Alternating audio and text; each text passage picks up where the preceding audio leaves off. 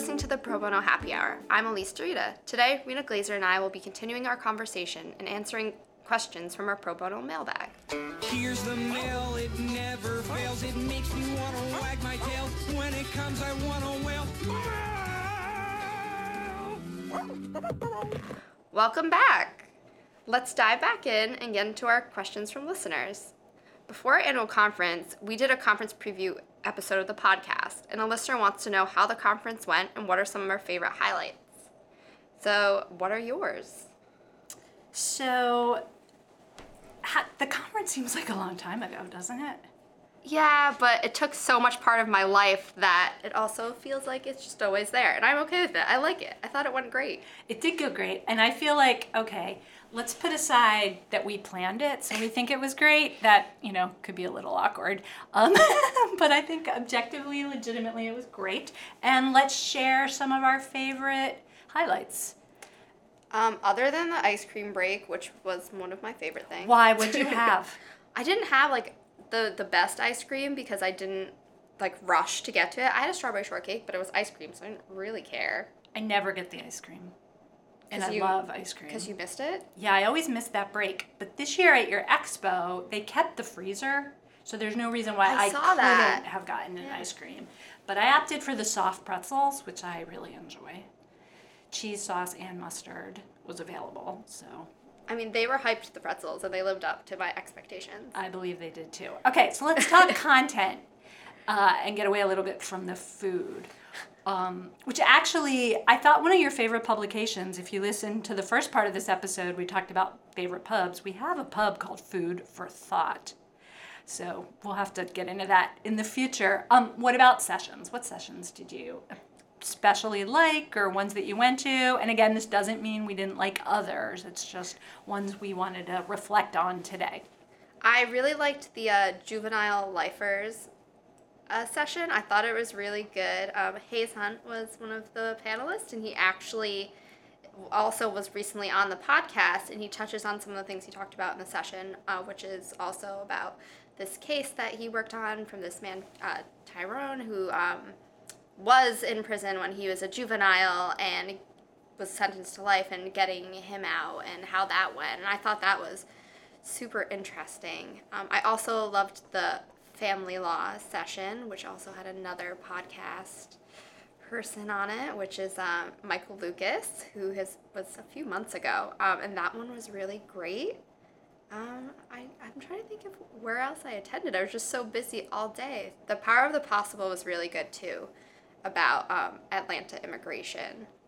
Now, what were some of yours? So first I'll shout out to Whitney Unteed, right? Also a podcast guest, and she was on the Juvenile Really? Lifer session. Yeah, for sure. So one session that I went to and I really liked was called Pro Bono Credit, What's in It for Me? And it was incredibly inside baseball about how can law firms incentivize their people to do pro bono, what types of credit works, how do you treat pro bono in a way so that people don't feel like it's not in their best interest to do it or that they have to do it on their own time and what moves the needle in terms of really engaging people. So totally inside baseball, but I thought that the leaders did an amazing job. Um, one of them, Allegra Nethery, I think you just heard about at Seyfarth Shaw. Kimberly McLean talked a lot about how great Allegra is, and she did a great job at this session. So did Roz Nasdor from Ropes and Gray. And you could tell there was a lot of energy in the room. It was really well attended, and it was just what people wanted to know, right? Lots of concrete, actionable items. So I thought that that was a great session. I will do uh, a shout out to one of the sessions I did about second acts, which is um, our project and projects going on around the country to involve baby boomer lawyers, lawyers who are nearing the end of their careers or thinking about retirement or stepping back from their commercial practices, and how we can tap those lawyers to do more pro bono work. And I wanted to talk about that session because I think we're going to talk more about second acts in a future pod, um, and not just because I was on it, but I. Um, I think sometimes we get into this idea that the best sessions are the most well attended sessions. It's kind of an ego thing, like, ooh, look at all the people I was able to attract, or ooh, look how full the room was. This session had three people, and there were three speakers. So, yay, Sue Finegan, one of our first podcast guests, right? And Terry Henley from Troutman Sanders, also a podcast guest. So it was like a pod trifecta, which was amazing. And producer Dave was in the session with us. So it was just fantastic.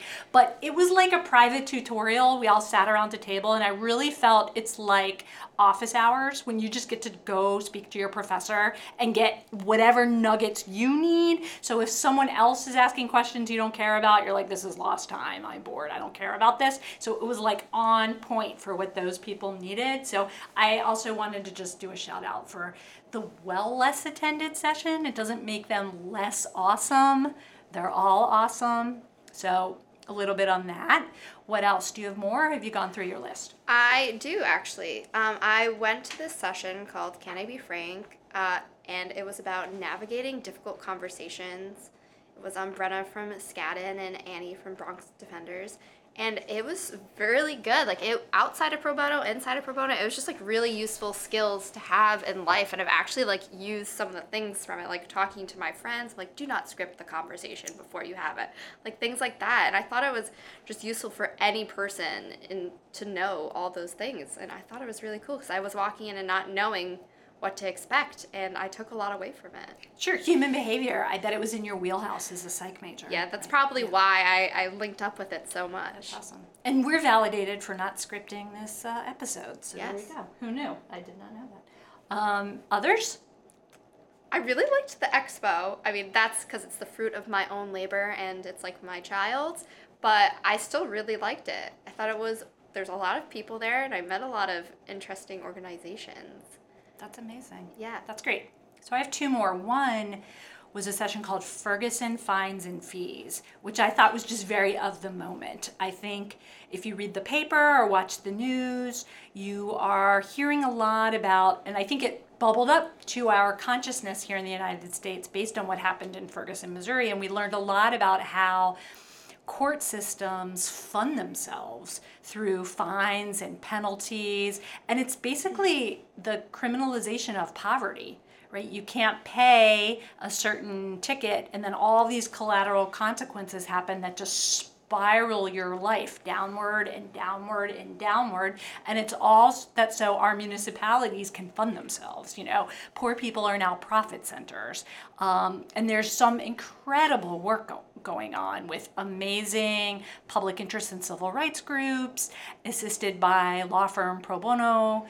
Um, help, you know, in all quarters of the country, not just where they physically are located, to change public policy and to say this is wrong and this is unconstitutional and this makes no sense and this is falling disproportionately on the least among us.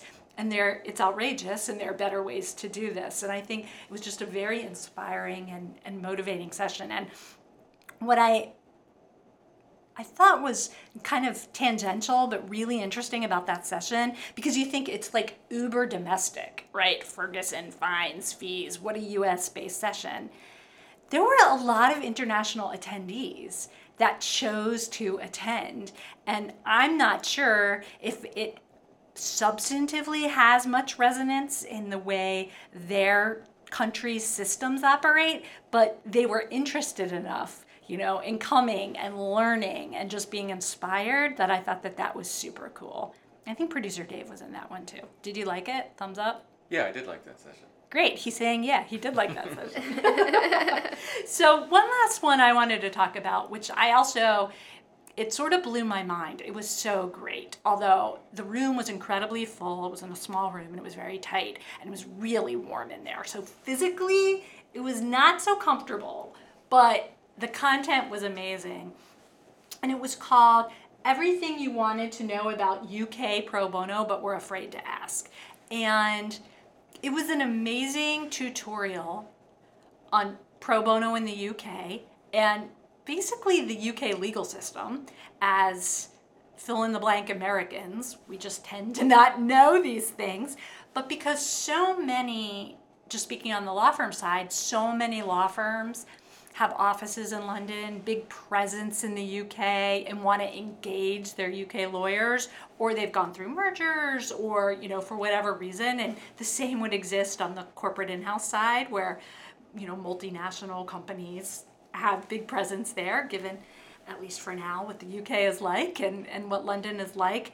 Um, it was just an amazing hour of tutorial of the legal scheme, what's different, and opportunities, and the differences in fundings, and where you go for projects, and what the benefits are, what the obstacles are. And it was fantastic. Just the content was fantastic, and they were so entertaining and um, inspiring. And again, you could see people who would come to that, right? People are really needing help with this issue. And it was so concrete. They prepared this amazing handout, and you could just see everyone, their attention, it was just captivating, right? They were just hanging on every word. Again, it was so warm, you could have fallen asleep. You know, if you were bored, it was pretty easy to sort of check out. But instead, uh, the attendees were just kind of eating out of the palms of their hands. It was just so great. The information was so rich and full and meaningful. It was it was really great.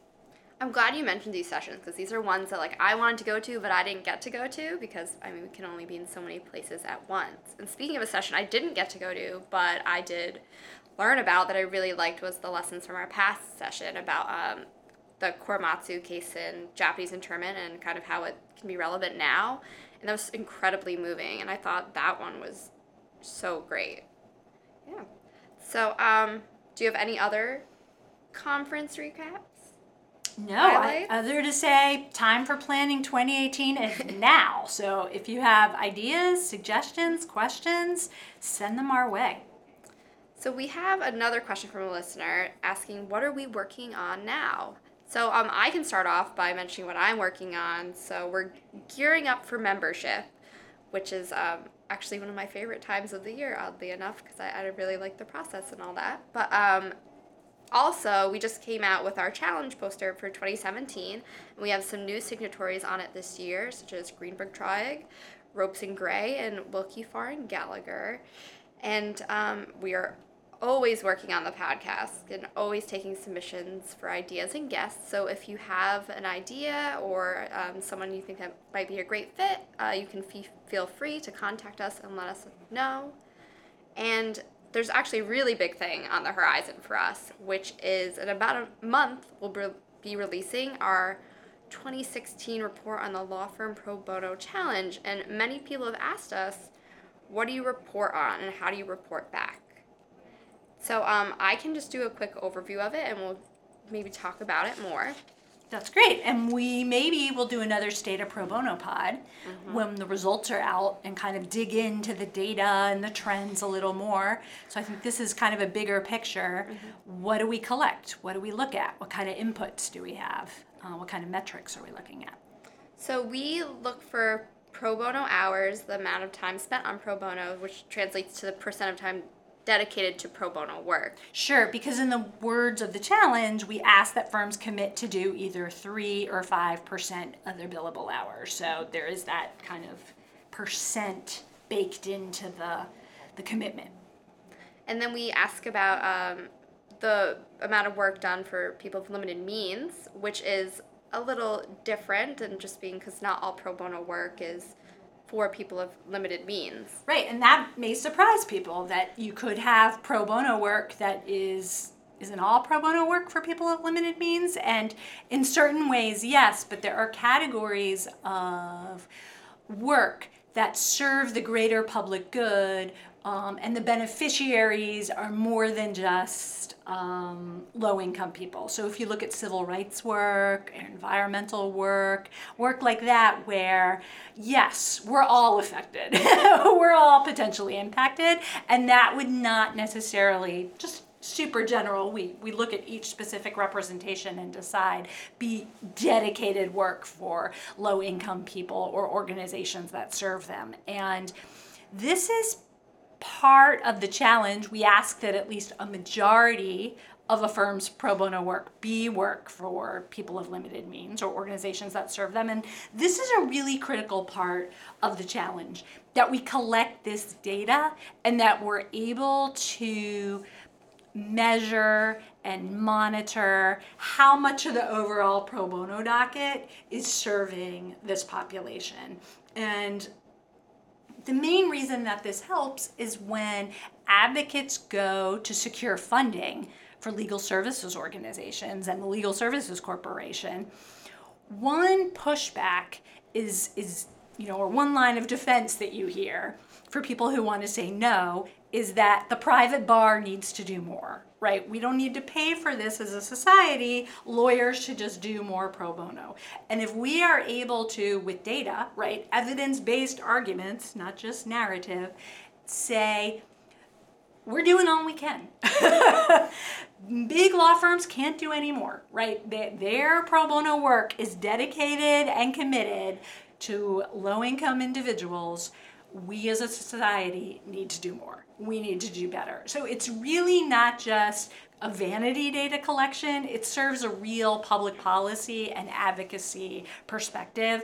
And the entire access to justice community really depends on this information. So it's been a real effort of ours to make sure challenge firms track, collect, and report on this aspect of the challenge. Great. So we have some other questions that are that we ask, like uh, the attorney participation, not just overall, but we break it down by attorney type, partners and counsels and uh, staff attorneys, and there's associates. More. Associates, yeah. the big one. Yeah. Um, and we break it down by that, and, and it's interesting. Yeah. And so, why do you think that's important?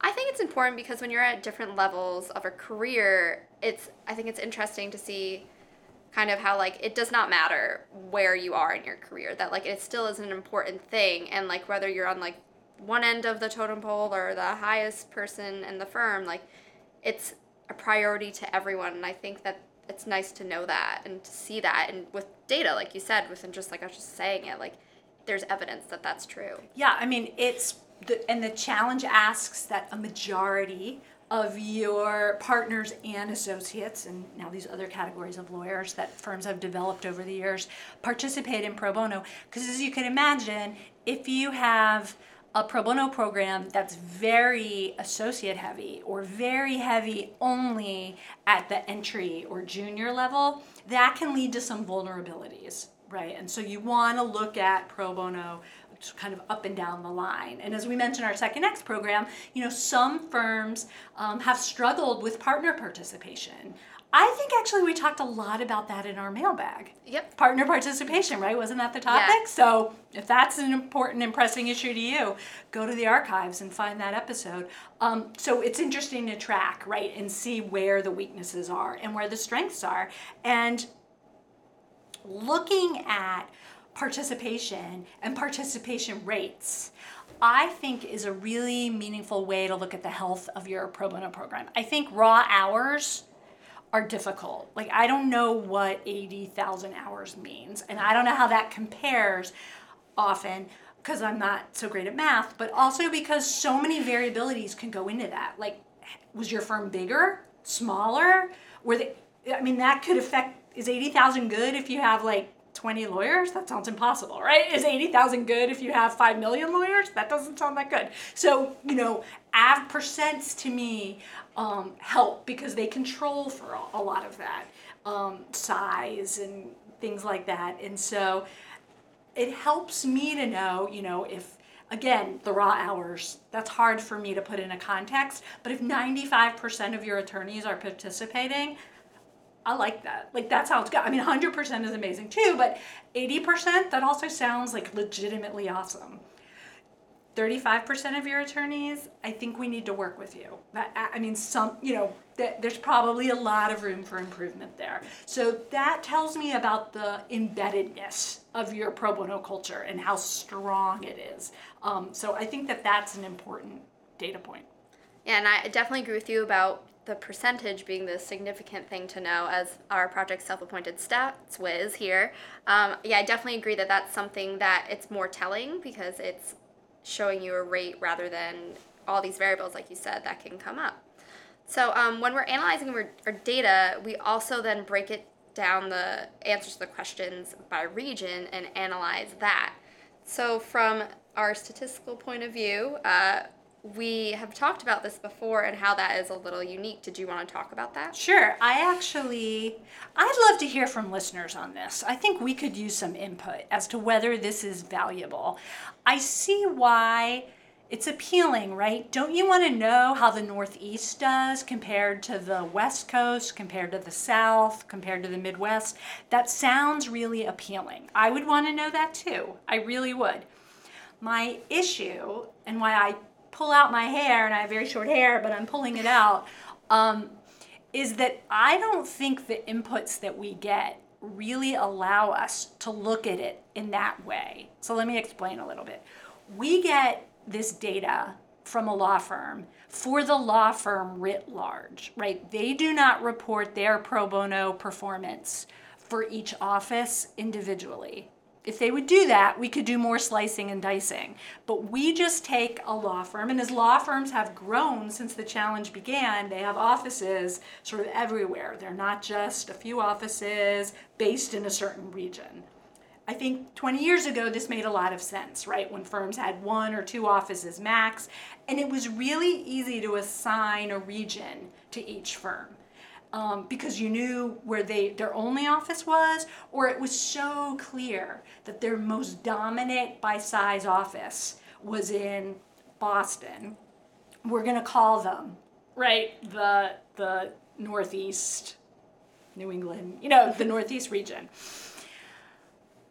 now you know your historic home office could be in boston but you could have a majority of your lawyers working in other regions right you know just based on firms or equal you know half and half we still call that firm a northeast firm so i think it's like misleading right? That it doesn't mean the work being done in that region is the best, you know, or that that, that you know the Mid Atlantic. When we count the firm's office in California as Mid Atlantic, right? Because that's where we have home base the firm. So I've just become increasingly Debbie Downer on this breakdown because I just I think it is it can be misleading. We've actually had reporters sort of represent on what it's saying in a way that just seemed inauthentic to me, right? Kind of like, yeah, it would make sense if this was only lawyers in Washington baked into this number. Only that, you know, only those ingredients went into this reporting. But since it's the firm countrywide, ugh, you know, I, I, I really think you could have a case where the bulk of their pro bono is being done elsewhere and a certain region's getting all of the credit. And I, I mean, maybe that's overanalyzing it, but I, it's it's been a concern to me how to how to look at this. Yeah, I, I mean, think that's a valid concern because even like when I go through the report from my other perspectives, like I can see where there there'd be like some variables there, such as that, that definitely might not make it the most ideal statistic as in as if you broke down by office it might be a little different like So- you're saying Right. So what you'd want is, you know, answer these questions and just break it down for each of your offices. And we know you have it. You know, it went into compiling the cumulative, so it's just a few more keystrokes. So I think in the ideal world, that's where you transition some of this. But this is the real world, and I don't think anyone wants to do that. so maybe you do. Let us know. Um, maybe we could do a pilot project, you know, and see, or see if people would like to volunteer and say, yeah, I don't mind, and it's a couple more keystrokes, and and we'll see. But to get enough that we could actually analyze and report, mm, I'm pragmatic, and I'm not sure that that would work, but it would be great. it would it would be very good to get a, uh significant statistic Here's another question that would be great to get a significant statistic on. And this is, you know, we've been talking a little bit about the mandatory questions that each challenge signatory commits to answer. And there are only three. So it's not like this is an onerous process. And if your firm is thinking about being a signatory, let's talk. It's it's really not difficult or burdensome. But we asked some optional questions too. And one of the optional questions you know, in a way you wish could be mandatory, but because it would be great to have more information on this. And this is about charitable giving.